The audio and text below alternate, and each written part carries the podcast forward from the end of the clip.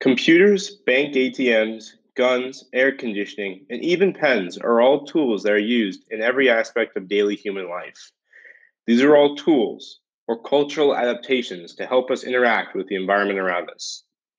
However, where did this entire process start? When did hum- tools become so prevalent and effective to influence our lives so much? How did we, as humans, evolve from the use of tools? To understand the growth of tools in human society, it is important to go back to the beginning. The first evidence of human tools came from 2.6 million years ago when humans developed their first set of stone tools.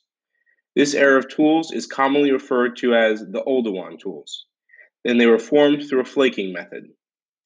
These tools were used for hunting, gathering, and forming fires. These innovations were huge for humans as they allowed for a better diet and to eat food in greater quantity. The second stage of human tool growth was the Acheulean tool set. The tool set was created around 1.6 million years ago using a unique method called the Levallois technique. This technique involves striking pieces off of a stone core to produce a tortoiseshell shape, and then striking the core again in such a way that produced knife like tools. This was a huge innovation that spurred on human growth. Fine cutting allowed for finer produced goods. Also, during this time, humans started to create hearths. Hearths were not only a place where humans cooked, but also where they socialized. This allowed for the creation and growth of human societies.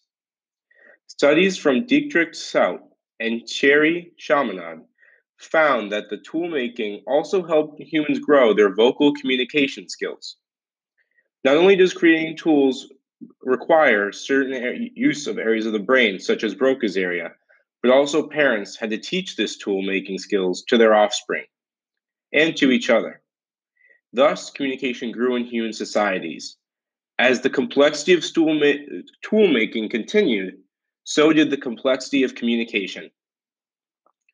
Around 40,000 to 80,000 years ago, cutting blades were further developed in the Aurignacian industry.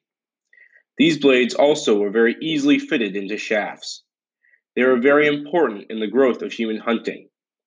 The leverage and effectiveness of a blade on a shaft made it more efficient to hunt.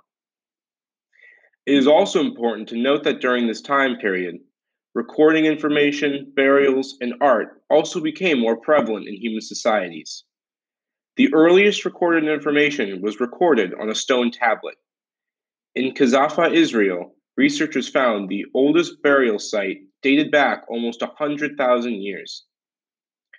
At the site, they found the fossils of 15 individuals, tools for digging, and red ochre, a red powder that can be used as paint. These indicate that human societies were sophisticated enough during this time period that they were establishing cultural norms around the burial of their dead.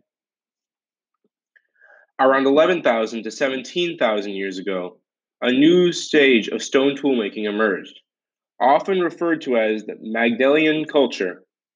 Humans developed the ability to make sharp, triangular objects out of stone.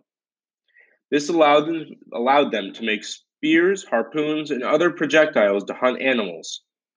This made hunting even more efficient and allowed humans to take down larger prey and thus gather more food. This increase to the human diet allowed for better nutrition. This rippled through the species where humans started to have lower infant mortality rates and thus more humans were being produced and surviving. It is important to note, though, that this is a steady trend over time. As the human diet got better, less and less infants were dying, and thus there were more offspring and population growth. Also, during this time period, music and art started to develop in human societies. Researchers have found evidence of two dimensional and three dimensional paintings that date back 35,000 years. They've also found evidence of stenciling, pottery, and other forms of art. The final growth of stone toolmaking came during the Neolithic period. 12,000 years ago, humans figured out how to use a grinder to form tools instead of flaking. This kept tools sharper and in better condition for longer periods of time. These findings really help illustrate the growth of the human species.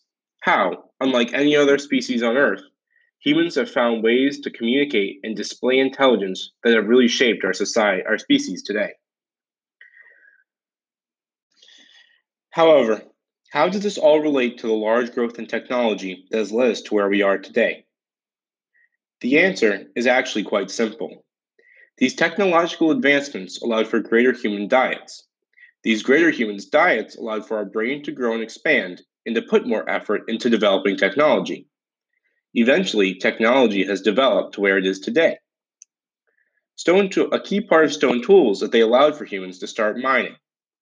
Through mining, humans were able to find iron and other minerals that are uncommon on the surface. To give an example, Apple products require lithium, which are found in mines in Africa. Eventually, stone turned to iron, iron turned to steel, and steel turned to plastic. This all ties into cultural adaptation, which has been the largest component in the survival of the human species. The fact is, is that in the world today, many species are not suited to live in certain environments. People native to northern environments are stockier, but now, even those better suited to southern climates with longer extremities can live in places like Canada. Technology, or really just tools, allow these people to survive and thrive. To give an example, a family immigrates to Boston from Kenya, where they have lived for generations. Upon arrival in Boston, they'll find themselves in a very different environment, not only culturally, but also in simple weather. So, how do they adapt to meet this challenge? They buy extra heaters, they put on more clothes in the wintertime, and they eat more.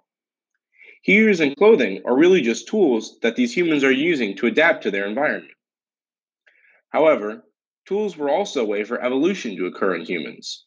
The creation of more efficient tools created that greater diet, which gave pathway for human evolution in the brain and other areas of the body. As fire became more widespread and used for cooking, it became easier to chew food. Tools were used to cut up food to make it smaller and easier to eat and to expend less energy. This caused the large mandibles and jaw necessary for eating to become less necessary. Over time, the jaw slowly started to shrink. This greater diet, combined with increasingly better tools, allowed for the human brain to expand and adapt. In addition, the shrinking of the large jaw allowed for more space for that brain to grow. Finally, the stomach also shrank during this period due to cooking food take, cooked food taking up less space and requiring less energy to digest.